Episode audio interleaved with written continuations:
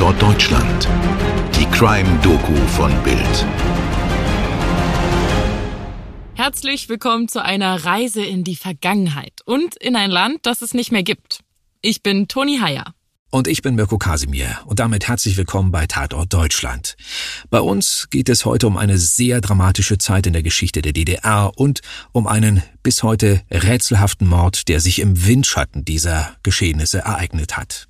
Genau, und dafür reisen wir ins Jahr 1971. Hey,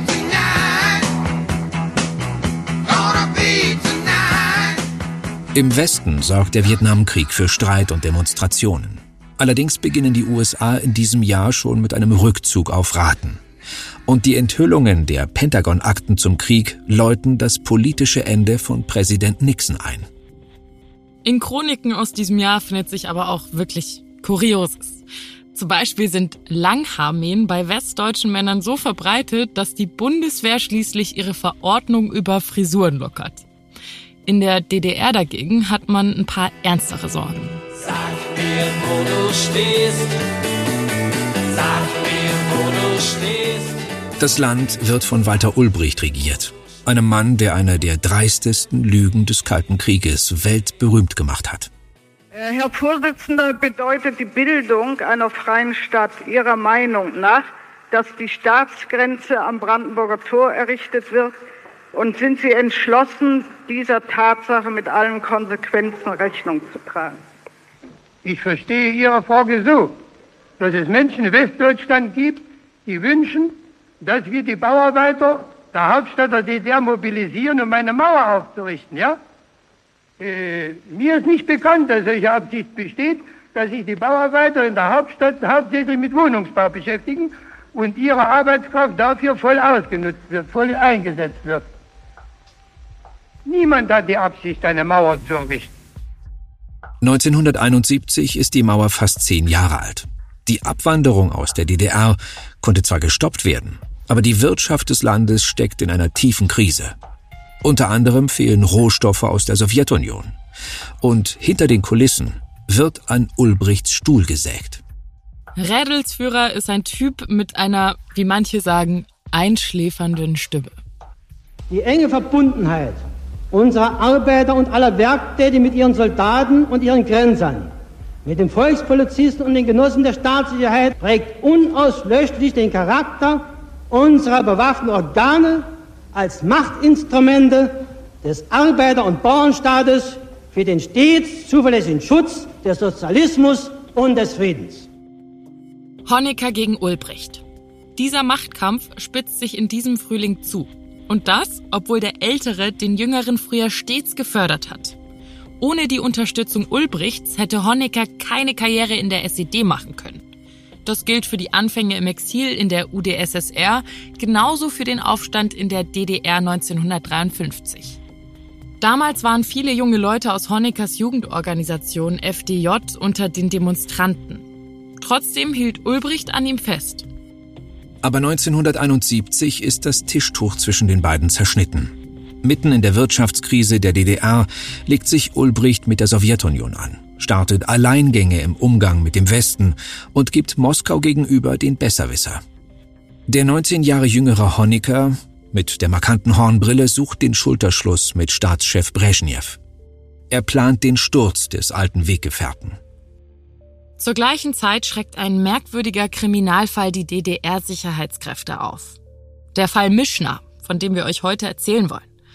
Ob er überhaupt mit der großen Politik zu tun hat, das ist durchaus fraglich. Man muss auch dazu sagen, insgesamt ist die Quellenlage in diesem Fall längst nicht so üppig wie bei anderen Kriminalfällen. Die Geschichte von Wolfgang Mischner, seiner Frau Renate und dem möglichen Zusammenhang zur Politik findet sich im Wesentlichen in einem sehr spannenden Artikel des Journalisten Georg Maskolo, der damals beim Spiegel gearbeitet hat. Später leitete er unter anderem die gemeinsame Recherche von NDR, WDR und Süddeutscher Zeitung. Einzelne Nachweise finden sich außerdem in den Büchern Die Kriminalgeschichte der DDR von Klaus Behling und Die SED in der Ära Honecker von Andreas Malicha. Ein Hinweis findet sich außerdem in der Liste von Personen, die in der DDR hingerichtet wurden. 26. September 1992. Wolfgang Mischner. Zum Tode verurteilt und hingerichtet in Leipzig durch unerwarteten Nachschuss. Von diesem Urteil und seiner Vollstreckung wusste die Öffentlichkeit in der DDR aber bis zum Ende gar nichts. Das wenige, das bekannt war, das sah aus wie eine Beziehungstat. Eine ganz besonders grausame allerdings. Im Mai 1971 wird in einem Waldstück nördlich von Berlin die Leiche einer jungen Frau gefunden.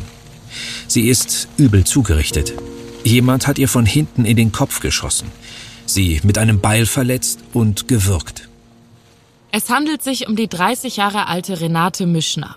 Und der Fundort liegt nahe der Siedlung Wandlitz, in der die Creme de la Creme der DDR-Führung in schicken Häusern und Villen haust. Für die Öffentlichkeit bleibt der Fall nicht nur ungelöst. Er wird noch dubioser. Auch Renates Mann Wolfgang gilt wenig später als vermisst. Mehr als ein Jahr später wird sein Tod vermeldet. Ein Gerichtsmediziner attestiert ihm einen blutdruckbedingten Herztod sowie einen Hirnschlag. Beides aufgrund von Diabetes. Das Ehepaar Mischner hinterlässt zwei kleine Söhne, die in einem Heim im brandenburgischen Eisenhüttenstadt untergebracht werden. Ihnen und allen anderen wird erzählt, dass die Eltern bei einem Autounfall gestorben sind.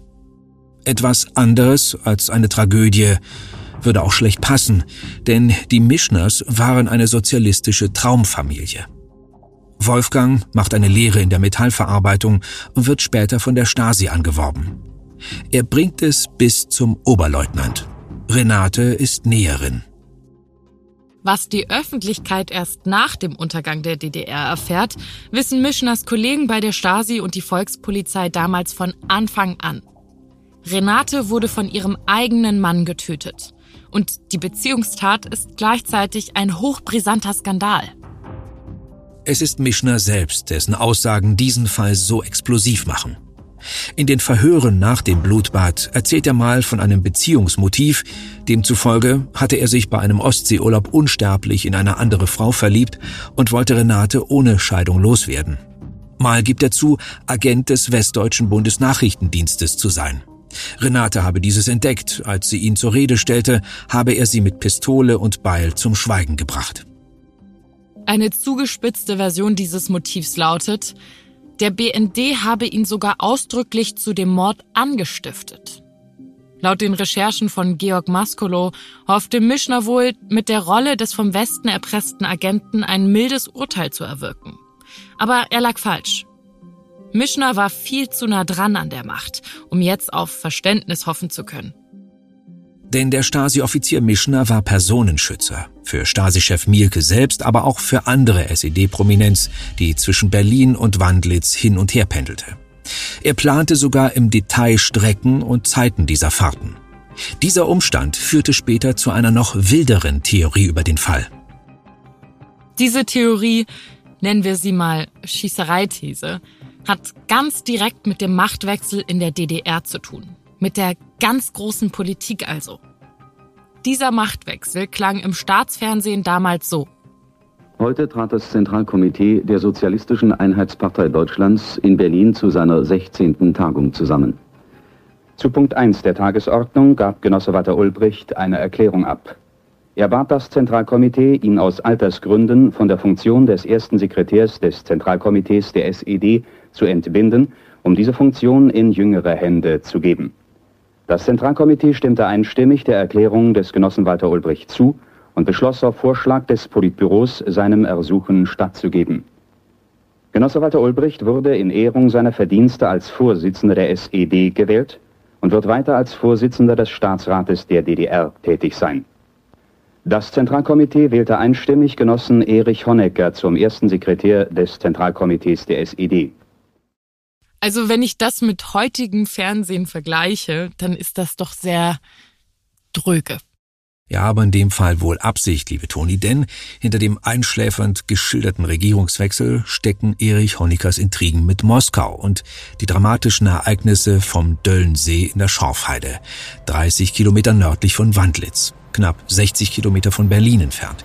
Hier hat Ulbricht ein Sommerhaus, und hierhin fährt Honecker Ende April 1971 mit einer bewaffneten Truppe. Er lässt die Telefonleitung zum Haus des Regierungschefs kappen und zwingt Ulbricht quasi mit vorgehaltener Pistole dazu, künftig auf seine Macht zu verzichten. Diese Ereignisse am Döllensee gelten als historisch gesichert. Aber was sich als These dazu im Buch Die SED in der Ära Honecker findet, das ist abenteuerlich. Der Autor gibt darin einen Artikel von Peter Ferdinand Koch wieder.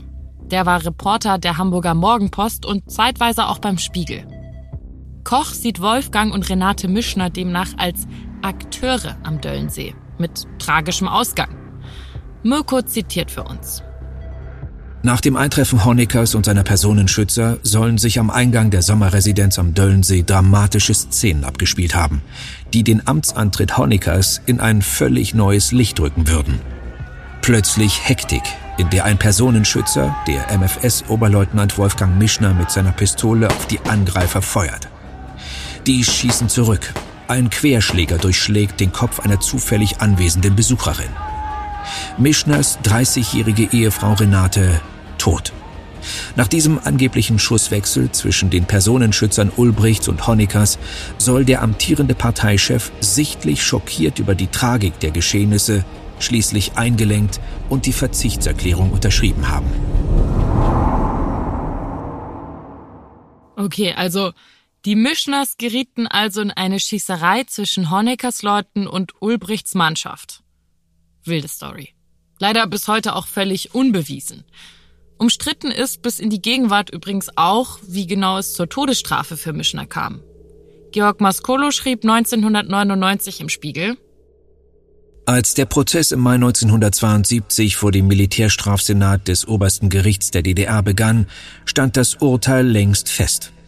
Generalstaatsanwalt Josef Streit hatte am 10. Februar bei Honecker angefragt, ob er die Todesstrafe beantragen könne und noch am gleichen Tag die Zustimmung des späteren Staatschefs erhalten. Anders schildert es 18 Jahre später Klaus Behling in seiner Kriminalgeschichte der DDR. Erich Honecker war ein Gegner der Todesstrafe. Im Frühjahr 1972 informierte ihn Generalstaatsanwalt Josef Streit über den Fall Mischner. Ich beabsichtige, die Todesstrafe beantragen zu lassen. Ich bitte um Zustimmung. Das Urteil sollte also, wie auch in anderen Fällen geschehen, rund sechs Wochen vor Prozessbeginn bestätigt werden. Doch Erich Honecker machte einen dicken Strich an den Rand und schrieb Nein daneben. Trotzdem wurde Wolfgang Mischner am 19. Mai 1972 zum Tode verurteilt und im September 1972 in Leipzig hingerichtet. Der neue SED-Chef hatte es in diesem Fall nicht vermocht, sich als Gegner der Todesstrafe durchzusetzen. Soweit die Darstellung zur Strafe in diesem Fall. Und soweit die Geschichte von Renate und Wolfgang Mischner. Erst neun Jahre nach der Exekution des gefallenen Stasi-Engels wurde in der DDR zum letzten Mal die Todesstrafe in Ostdeutschland vollstreckt. Ebenfalls an einem, den die DDR als Verräter sah. Am 26. Juni 1981 exekutierte man in Leipzig den Stasi-Hauptmann Werner Teske. Abgeschafft wurde die Todesstrafe offiziell 1978, also zwei Jahre vor dem Untergang der DDR. Und damit sind wir am Ende unserer heutigen Ausgabe angelangt. Wir empfehlen euch noch zwei weitere spannende Fälle aus der DDR-Zeit hier bei Tatort Deutschland. Einmal Erwin Hagedorn, die Kinder aus dem Todeswald und Carmen Klehm, der letzte Mord der DDR. Und wir danken euch natürlich fürs Zuhören. Wenn ihr uns was schreiben möchtet, dann geht das auch seit neuestem per WhatsApp. Die Nummer haben wir euch in die Show Notes gepackt. Danke fürs Zuhören und bis zum nächsten Mal. Eure Toni und euer Mirko.